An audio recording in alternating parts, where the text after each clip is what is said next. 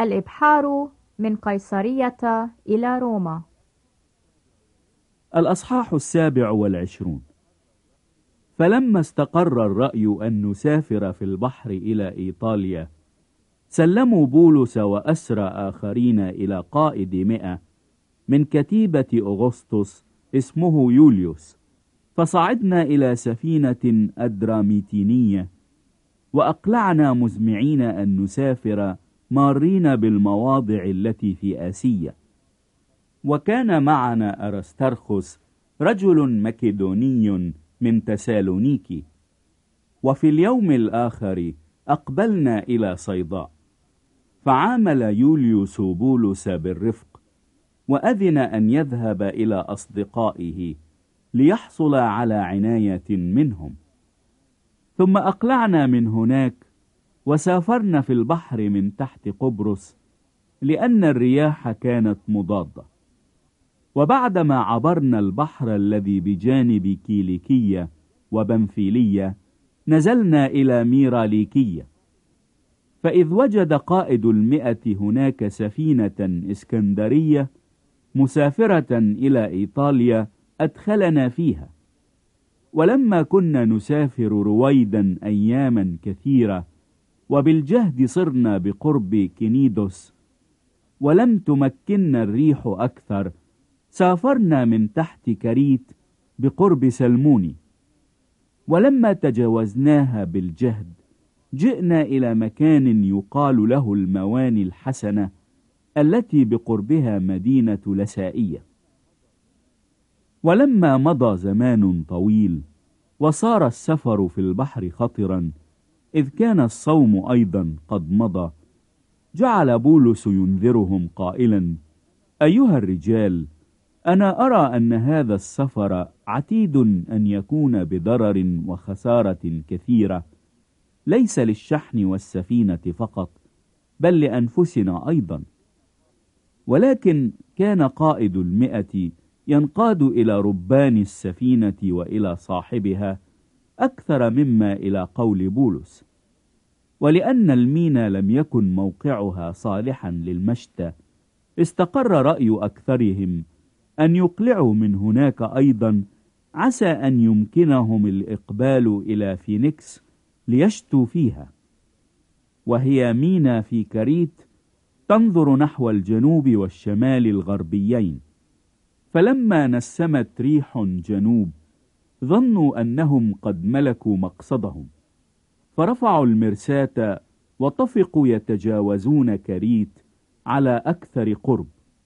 ولكن بعد قليل هاجت عليها ريح زوبعية يقال لها أوروكليدون. فلما خطفت السفينة ولم يمكنها أن تقابل الريح سلمنا فصرنا نحمل. فجرينا تحت جزيرة يقال لها كلودي وبالجهد قدرنا أن نملك القارب. ولما رفعوه طفقوا يستعملون معونات حازمين السفينة. وإذ كانوا خائفين أن يقعوا في السرتس أنزلوا القلوع وهكذا كانوا يحملون. وإذ كنا في نوء عنيف جعلوا يفرغون في الغد. وفي اليوم الثالث رمينا بأيدينا أثاث السفينة. وإذ لم تكن الشمس ولا النجوم تظهر أياما كثيرة واشتد علينا نوء ليس بقليل انتزع أخيرا كل رجاء في نجاتنا.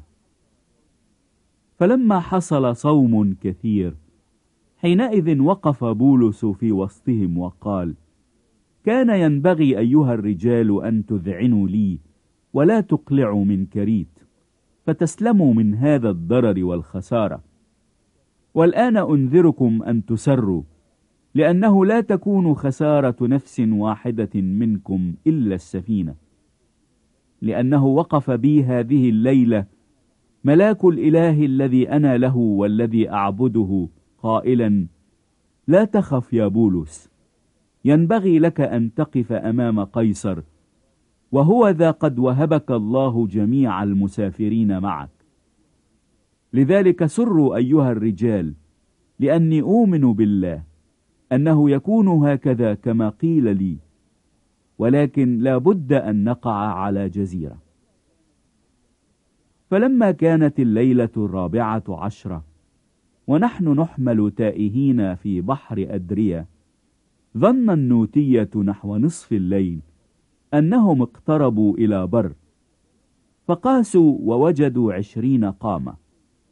ولما مضوا قليلا قاسوا أيضا فوجدوا خمس عشرة قامة. وإذ كانوا يخافون أن يقعوا على مواضع صعبة رموا من المؤخر أربع مراس وكانوا يطلبون أن يصير النهار. ولما كان النوتية يطلبون أن يهربوا من السفينة وأنزلوا القارب إلى البحر بعلة أنهم مزمعون أن يمدوا مراسي من المقدم. قال بولس لقائد المئة والعسكر إن لم يبقى هؤلاء في السفينة فأنتم لا تقدرون أن تنجوا. حينئذ قطع العسكر حبال القارب وتركوه يسقط.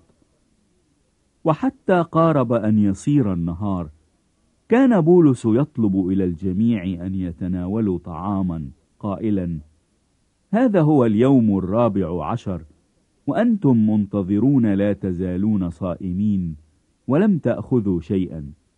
لذلك ألتمس منكم أن تتناولوا طعاما لأن هذا يكون مفيدا لنجاتكم لأنه لا تسقط شعرة من رأس واحد منكم. ولما قال هذا أخذ خبزا وشكر الله أمام الجميع وكسر وابتدأ يأكل فصار الجميع مسرورين وأخذوا هم أيضا طعاما. وكنا في السفينة جميع الأنفس مئتين وستة وسبعين. ولما شبعوا من الطعام طفقوا يخففون السفينة طارحين الحنطة في البحر. ولما صار النهار لم يكونوا يعرفون الأرض ولكنهم أبصروا خليجا له شاطئ فأجمعوا أن يدفعوا إليه السفينة إن أمكنهم. فلما نزعوا المراسي تاركين إياها في البحر وحلوا ربط الدفة أيضا رفعوا قلعا للريح الهابة وأقبلوا إلى الشاطئ. وإذ وقعوا على موضع بين بحرين شططوا السفينة. فارتكز المقدم ولبث لا يتحرك. وأما المؤخر فكان ينحل من عنف الأمواج. فكان رأي العسكر أن يقتلوا الأسرى لئلا يسبح أحد منهم فيهرب. ولكن قائد المئة إذ كان يريد أن يخلص بولس منعهم من هذا الرأي. وأمر أن القادرين على السباحة يرمون أنفسهم أولا فيخرجون إلى البر والباقين بعضهم على ألواح وبعضهم على قطع من السفينة.